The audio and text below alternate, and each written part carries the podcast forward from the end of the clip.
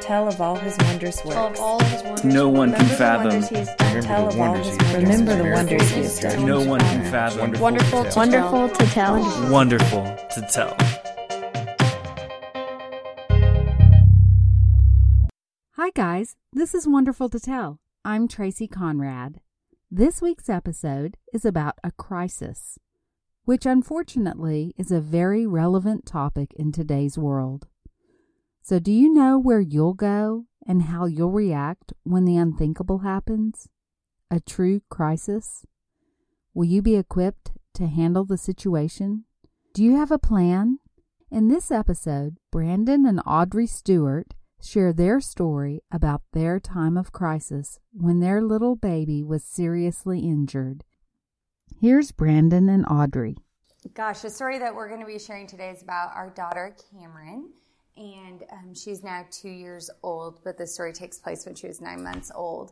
And when we first started talking about how do we tell her story, it doesn't seem like it falls under the category of wonderful to tell. It kind of sounds to us, it's more of a sad story and um, not one that we ever necessarily wanted for our daughter or for us. But then when you start talking through it, you hear just over and over where God showed up and where um, He was present when we didn't even realize it. Um, and also where He gave us peace and just all these different things. And um, and that is what makes it wonderful to tell. And so we're glad that we have the opportunity to um, share what he has done through her so far and, and really at what he did at nine months. So, Yes. Yeah. Yeah. Well said. So the the story starts with we had uh, one couple friend, husband and wife, that we had known for a while, and they'd always talked about the husband's family's ranch out in Abilene, and um, always talked about going out there. And um, we joked because we hadn't been out there yet. Of does this ranch even exist? Like we we want to go. When are you going to invite us? And so finally, it worked out where one weekend we were able to go out to their family ranch in Abilene.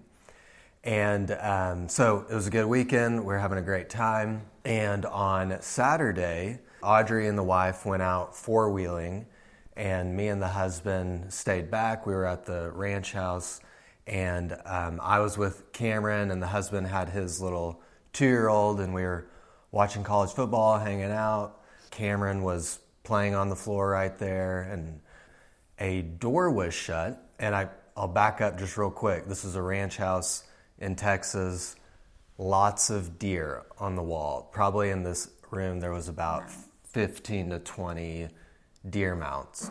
And so a door was shut, and one of the deer mounts, which was a shoulder mount, so from the kind of the shoulder of the deer, its face and everything, and its antlers, fell off the wall when the door was shut.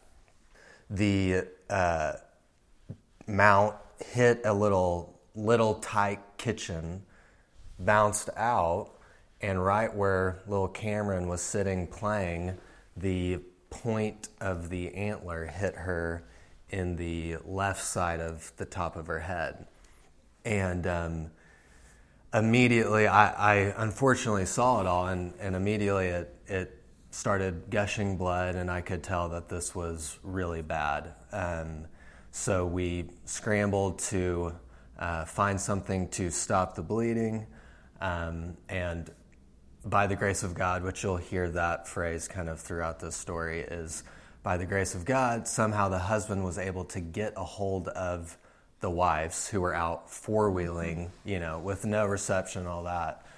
Got a hold of them, and they raced back for us to go to the hospital while I'm holding Cameron. She is thankfully conscious and screaming, crying, and um, lots of blood. So, yeah, I think when we pulled up um, on the four wheelers, I think y'all had a sock on Yeah, her we had a head, sock. if I remember right, and it was covered. And um, I just remember saying like, "What happened? What happened?" And that wasn't the point at the moment of what happened. It was we need to get her to a hospital. And so then you start making decisions like do you put your infant in a car seat when you have to drive 40 minutes to a hospital? Do you hold her? Do what do you do? And so we immediately jumped in the car, no purse, no nothing.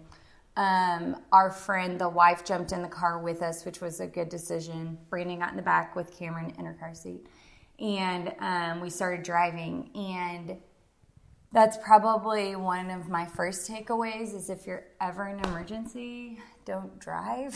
um, it's probably the, the most foolish thing I did throughout this whole thing because – I threw every law out the window and I just drove. And it was these back country bumpy roads, and there were several times where we almost lost control of the car because of the way I was driving. And um, 80 to 100 miles per hour. Yeah, and so. she's screaming, and Brandon's you know, yelling at me, rightfully so, of like, you have got to slow down. And, you know, and you're like, but I have to go. And um, the wife, our friend, uh, she was on the phone calling the hospitals in Abilene saying, We're bringing an infant in who needs imaging. How long is your wait? How fast can we? We're strategizing. What is the fastest way we can get Cameron taken care of? And um, sure enough, when, when you know it, on a little two lane road, we encounter construction. And this is like on a Saturday afternoon. And um, I, of course, went around all the cars waiting in line for it and unrolled my window and was, was bawling, crying, and, and yelling out at this construction worker trying to explain this is an emergency. We, we can't wait. We, they'd shut down the whole road. It's like, we cannot wait. We have to go. Well, he didn't speak English. And so then um, we had, and the way the road was, I couldn't I couldn't just break the law anymore. Um, I didn't know what to do. So he got his supervisor supervisor finally came and that man just looked me right in the eye and he said, Follow me. And we did. So we followed him. And I, to this day, don't know how he got us through this crazy construction, back roads and through stuff. And then had his window unrolled, just saying, like, go, go, but kind of just this like big cheerleader in a way. And that man, I have no idea who he is, um, but he played a huge role in getting us uh, where we needed to go. And so I think he was totally an angel here on earth that the Lord was using um, as part of the story. So we make it to Abilene to the um, hospital urgent, urgent care, care yeah. uh, imaging center. And I don't know if we said, but we're 30 to 40 minutes outside of Abilene. Yeah. You know, the, the ranch isn't technically out in Abilene. Um, so we get to the urgent care. Thank, well, I don't know about thankfully. Cameron is kind of calming down at that point, so we're thinking that maybe this is okay. Um, the doctor came in, uh, he looked at her, kind of checked it out, and he said, You know, this is a puncture wound. Um, let's uh, clean it up a little bit and um, we'll get you out of here. And uh, I had to ask, Well, can we get her some Advil, you know, some medicine, because um, she's, you know, really hurting, and do we need to do an X-ray or anything to, you know, make sure her head's okay? And he's like, no. Uh, research says that that can cause cancer in little ones, so we really try to stay away from that. And like, okay, well, you're the doctor, so okay. Um, and I asked about cleaning the wind out, and he said, No, we don't want to do that either. It's like, wow, I really know nothing about the medical field. Yeah. I'm starting to feel like I just had no clue. Yeah. Huh. So we're there for, I, I, don't know how long, maybe a couple hours. Yeah, three hours or so. And, and we get discharged, no big deal. And uh, again, you know, by the grace of God, the Holy Spirit is moving because we have a decision of do we stay in Abilene for the night or do we go ahead and just come back to Fort Worth? And um, Audrey just felt in her heart of let's get home. We'll be close to family and we'll be close to Cook Children's Hospital just in case. Mm-hmm. And so um, we head home and uh, Cameron is still crying, and we're also just numb and in shock of what the heck is going on. So we made that drive um, from Abilene home, and she cried pretty much the whole way home. And then when we got home, I think we ended up getting home, what, around like 10 ish? 10, 11, yeah. And PM. we start doing bedtime routine because that's what you do. And um, when we put her in her crib, she was still crying, and we noticed blood all over the crib. And so it was like, oh, well, I guess we should clean that up. So pick her up to, to start cleaning things. And I was gently consoling her, kind of patting her, pacing the room. And at one point, I turned, I think, to talk to Brandon, and blood kind of spattered across the room. And that's when I knew. I was like, okay, this injury happened hours ago at this point where her head is still bleeding. No one should put their baby to bed with their head bleeding. And so I just looked at Brandon and I said, Call me crazy. I need a second opinion. Let's, we're to go up to Cook Children's. And I just said, I'll sleep better. I will sleep better tonight knowing that we had this second opinion. And, and really, in my heart at this point, I thought Cameron needed staples. I felt like the wound needed to be closed. That's kind of what I was focused on of this needs to be closed. It shouldn't just be open. And, um, and she was bleeding through bandages and stuff like that. So we kind of rewrapped her head, put a Christmas hat on her, and headed up to Cook. Um, again, with the expectation of maybe maybe staples at the worst. So get to Cook, do the triage thing, um, get into a room. The uh, emergency room doctor comes and sees her. Um, actually puts Cameron down on the medical bed and is you know looking at her whole body, which when we went to Abilene, they didn't do that. I was just holding her the whole time. So Cook immediately we felt like they were being a lot more thorough. Um, and so the uh, the doctor kind of checked on her, left, came back, and, and was like, "Okay, so tell me again what happened. A a a deer mount fell off a wall, and hit, how high was it up on the wall? How big is that? How much do those weigh? What part did it hit her? And and just was really thinking through it and she was like, "Well, let's definitely do an X-ray." And and uh, then she leaves, and then she comes back, and she's like, "We need to do a CAT scan. I think we I think we need to do a CAT scan." And I I don't know all about the difference, but I, it's just more thorough. I think you you can get a better image of the skull. So they do a CAT scan, and um, they come back and let us know, and, and now it's like 2 a.m. or so, and they, they let us know that her skull is fractured from the impact, and there is bone fragment in her brain. So, And there's internal bleeding. yeah, and internal bleeding. And again, another, by the grace of God, spirit moving is what we found out later through a nurse who works at Cook is that that ER doctor, it was the very end of her shift. And so she was looking at the list of patients that needed, ass- you know, uh, assistance. And she chose Cameron because at that point it was baby needs stitches. And so she chose it thinking, um, oh, I'll do this one, I'll be in and out, and then I can go home. And when she was seeing Cameron, she, you know, still had that tug to, I want to go home, but then just kept feeling like, no, this is, there's something more. I need to be more thorough. I need to continue to check.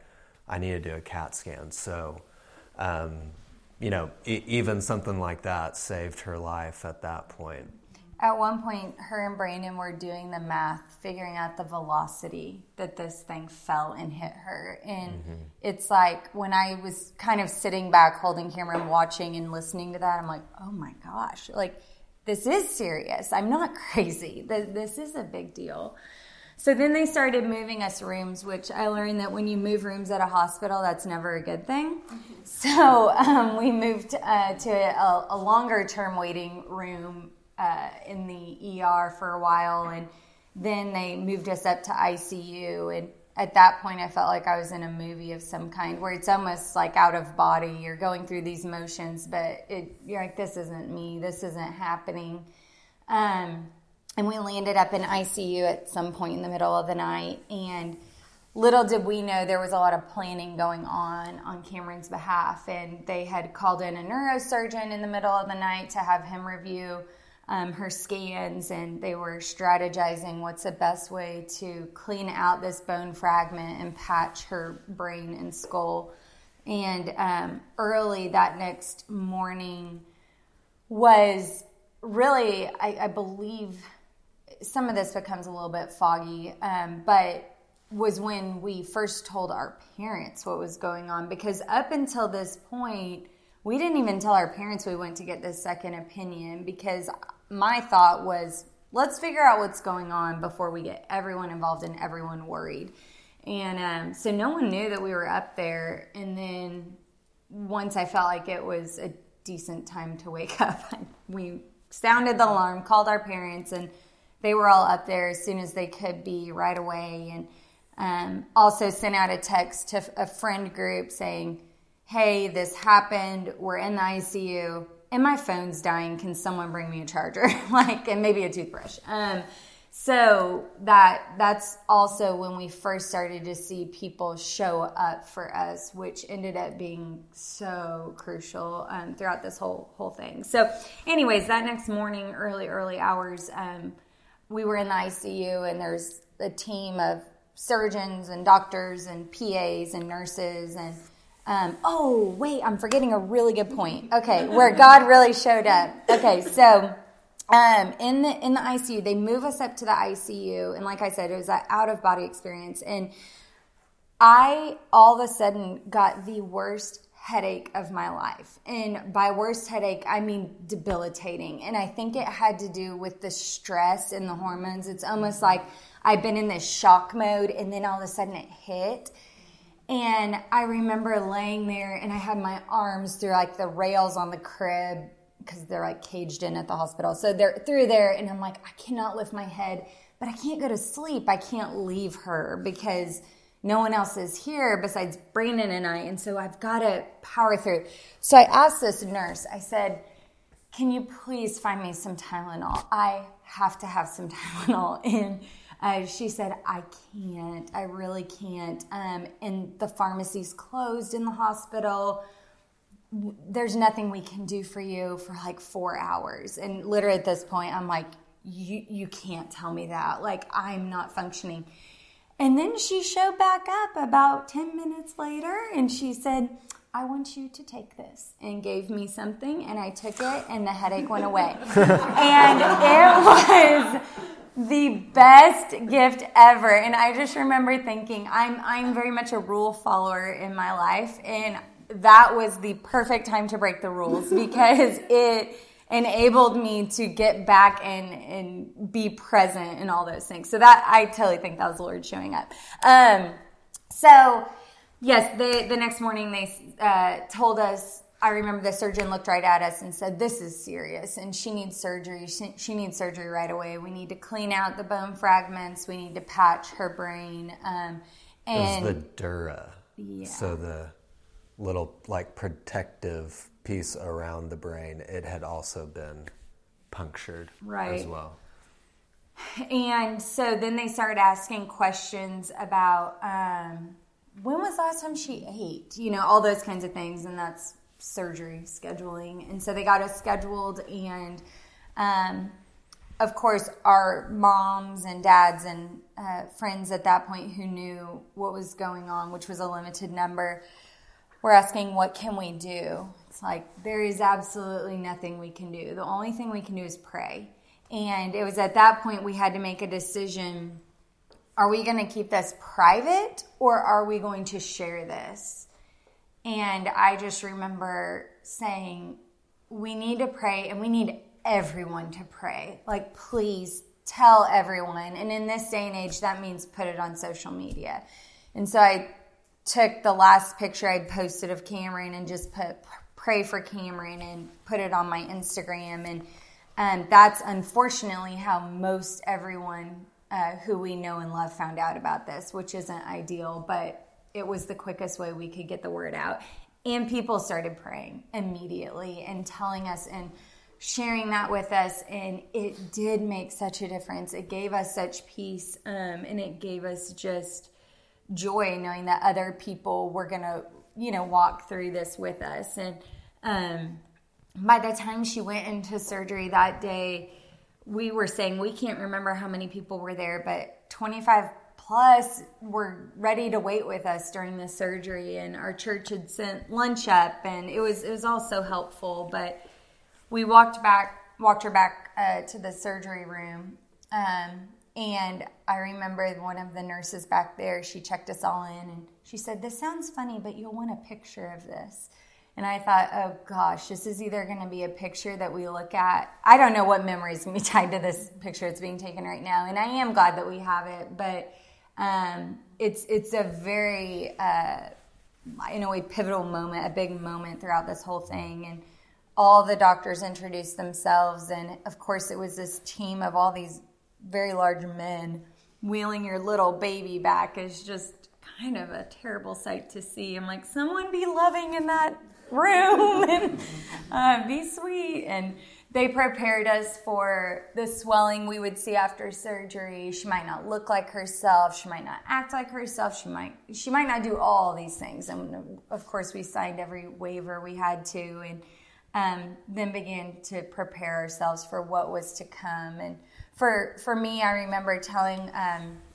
one of my best friends on the phone who was driving in from Houston for the surgery. I said I just, I don't know if she'll make it through surgery, but I need her to. And if she can make it through surgery, then we'll deal with whatever happens. Like, I just need her to live through surgery. And so that to me, um, I, I, was really not confident that she, she was going to make it through the surgery. So. And thankfully she did. Yes, she did. Um, but yeah, I mean, as, as you can tell, that was definitely one of the hardest parts of just um, saying goodbye to her um, for that time. Um, it was two hours, I believe, surgery wise. Um, like we've said, they flushed out the bone fragment from her brain to prevent any infection.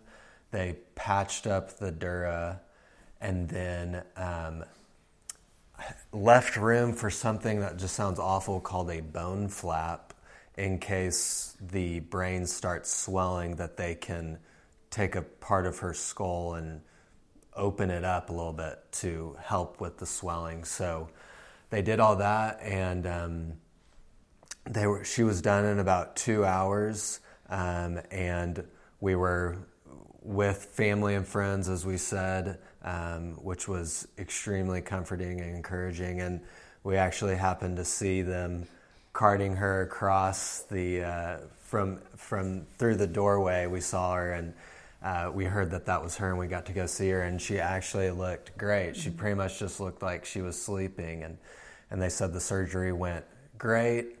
And um, so, of course, we were praising God for that. And um, so then the next part was just okay, surgery went well. Um, we, we need to monitor her and make sure that there is no brain swelling, no um, seizures, or anything like that, and um, just make sure that she stabilizes. So when she came out of surgery, um, we looked at her head, of course, immediately, and since it was a puncture wound, the the cut itself was very little, um, but they had to, to cut open a little bit more, but this surgeon uh, did a beautiful job. And it, he said, you know, it kind of looks like a bird. And if you think of a bird the way maybe a kindergartner would draw it, almost like an M stretched out. Just a doodle. Yeah, that's what it looks like right across the top of her head. And so, of course, we kind of giggled at that and um, thought of it that way. And so, um, he did explain that there was brain damage due to the puncture and the bleeding, and that is such a scary word to hear about your infant that there's brain damage. Um, but he also explained that while that damage is there, it it will never um, like come back to life. What is gone is gone, and it's it's empty. However, the brain can rewire, and so that's extremely hopeful for us. Of she can learn how to to do things just kind of down a different path. And one of the I was reading uh, this little Jesus Storybook Bible to Cameron while she was asleep after her surgery and after we had heard all of that. And I'm going to read this little passage from it from Genesis 1 and 2 that I was reading to her, and of course I lost it. Um, but think, think about what I just explained with this. In the beginning, there was nothing nothing to hear, nothing to feel, nothing to see, only emptiness and darkness, and nothing but nothing aka her brain damage. But God was there, and God had a wonderful plan. I'll take this emptiness, God said, and I'll fill it up. Out of darkness, I'm going to make light, and out of nothing, I'm going to make everything.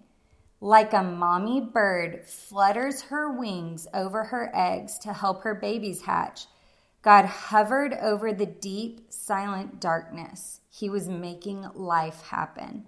God spoke, that's all, and whatever he said happened. And so that became how I think of the bird on her head. Of it's God just hovering over her and taking this dark emptiness and making it life. And and that's what we began to see. She was paralyzed on the right side um, for a little while in the hospital. Her it hit the left side of her brain yeah. on the motor cortex and so controlling the right side of your body.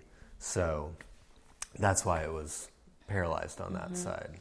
And she wasn't moving her right hand, and um, the right side of her face was a little bit droopy, but nothing too extreme. And again, I'm thinking that's fine. She made through surgery. We'll we'll do all the therapy in the world, or we'll just embrace left sides and we'll start a left side club. I don't know. It, it, seemed like it's okay, we'll work through it. But then you also start thinking of reality, and nurses make comments in with a good intention, but well, she'll they have special things for children, and you're like, oh, okay, we're going there.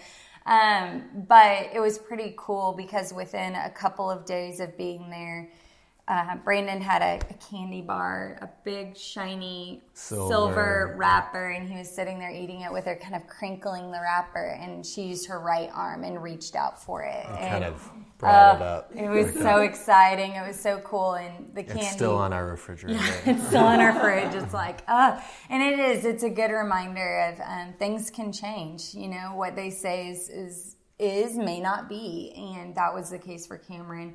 So we spent a total of 10 days in the hospital. We eventually moved up um, rooms and uh, floors where we kind of we, we kept just getting it getting through one day at a time. It's like, okay, the swelling's gonna be bad. It was okay. It wasn't great. It wasn't awful. It was okay. Got through that okay, Cameron's not keeping food down. It's all right. We're going to get through it. She finally kept food down. And so we just kind of worked through little things um, on and off throughout our time there. And um, then we're eventually released. Am yeah. missing anything? Well, one thing I'll just say again of where God moved was I had never, and us, we had never experienced the power of prayer mm-hmm. um, like that of of course, we were nervous and scared and upset, but um, we had just an amazing supernatural peace of just that God is here.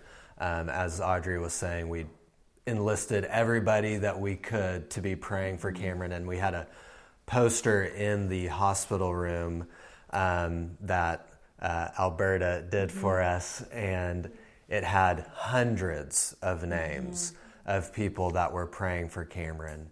And um, cool. we just really felt prayer in a way that we had never felt before. And one of my girlfriends gave us, uh, mailed us a map, and it's actually of the world, and there are dots of everywhere where people were praying for us. And she went through all all of the social media platforms to figure out who had connected with who because that's really how word was spreading about it. And um, it was really, really cool, really helpful, and hopefully a witness to to other other uh, medical staff coming in our room and and seeing. And people have asked, you know, how how did you how did you not get mad at God, or how did you not run away and I think Or for us us, or us fight. Gosh, we got that question more than anything because you you sleep on this little like love seat bench for ten days and you're bound to fight. But those were the gifts I feel like from God we got. Like we weren't fighting and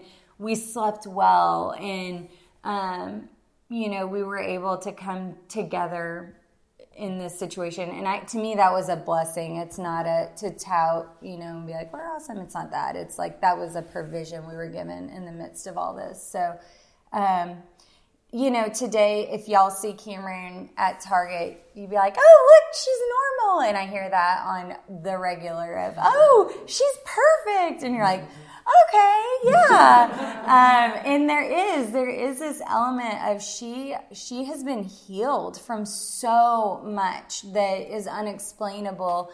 There is also this element of there was and is brain damage. And there is still healing to take place and there are a lot of unknowns um, for us. And while we are so excited and hopeful and we remember the things like the rapper or um, the construction worker saying follow me we remember all those awesome things and we believe okay god you did it then you'll do it again um, and we that's that's really our mentality with moving forward with her and her development. But she does do therapy um, often on a whole variety of them.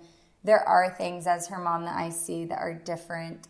Um, but overall she looks great and she's thriving and she's beautiful and her smile is symmetrical. And when the doctor saw that he was like this doesn't make sense. You know where this hit and goes into the mm-hmm. medical where this hit it was so deep on this one part like that smile. Mm-hmm. How is it symmetrical? And so it's mm-hmm. things like that that She we're runs, plays, Yeah. jumps, dances. yeah. she's a hoot and a typical toddler so. Yeah. i think that's it. That's our story.